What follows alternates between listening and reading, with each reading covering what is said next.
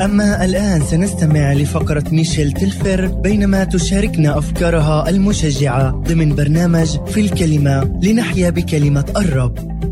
كيف يستخدم الرب الغفران ويعمل في حياتنا؟ تذكر كلمة الرب مرات عده عن قوة الغفران وعن القوة التي يستخدمنا بها الرب في كل مرة نغفر ونطلق وننسى إساءات الماضي.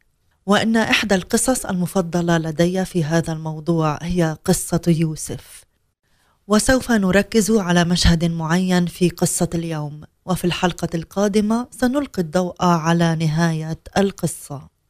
لقد كان يوسف الابن المحبوب والمدلل لأبيه يعقوب، والكتاب المقدس يظهر هذه الناحية بذكره قصة الثوب الملون الذي أهداه يعقوب لابنه يوسف، والذي سبب الغيرة الشديدة من باقي إخوته تجاهه. حظي يوسف بنعمة الرب، فقد أعطاه حلمين مختلفين. يظهر بهما أن عائلته تسجد له. وعندما علم إخوته بهذه الأحلام أرادوا التخلص منه. وذات يوم وهم يرعون غنم أبيهم أتى إليهم يوسف ليطمئن عليهم. فأمسكوه وخلعوا عنه قميصه الملون وأخذوه وطرحوه في بئر. وبينما هم جالسون يأكلون الطعام وإذ قافلة من الإسماعيليين مقبلة وكانت متجهة إلى مصر. فباعوا يوسف بعشرين من الفضة وذبحوا تيسا من المعزة وغمسوا القميص بالدم. وأحضروه إلى أبيه وقالوا له أقميص ابنك هذا أم لا؟ فقال قميص ابني وحش رديء افترسه. أما التجار فأخذوا يوسف وباعوه عبدا في مصر إلى فوطيفار خصي فرعون ورئيس الشرط. ولقد كان للرب قصدا وتدبيرا رائعا وراء كل تلك الأحداث.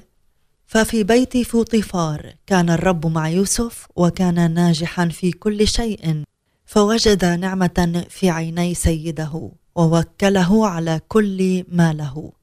أما امرأة فوطيفار فرفعت عينيها إلى يوسف وقالت اضطجع معي.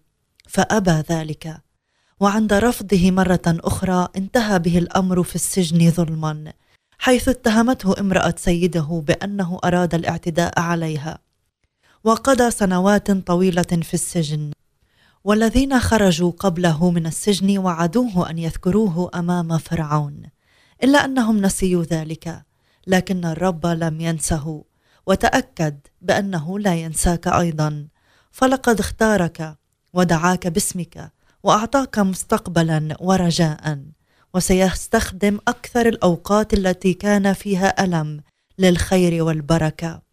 قصة يوسف لم تنتهي في السجن لكن بسبب أمانته للرب في كل موقف وغفرانه لمن أساءوا إليه تحققت إرادة الرب الصالحة في حياته سنتكلم في الحلقة القادمة عن استخدام الرب لكل الظروف الصعبة حتى يتمم مقاصده الرائعة من نحونا. كانت معك ميشيل ليبارك الرب يومك.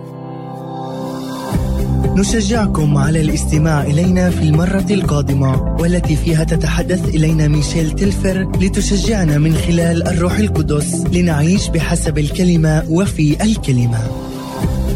لمزيد من كلمات التشجيع زوروا الموقع الإلكتروني الخاص بميشيل intheword.com i n t h e w o r d.com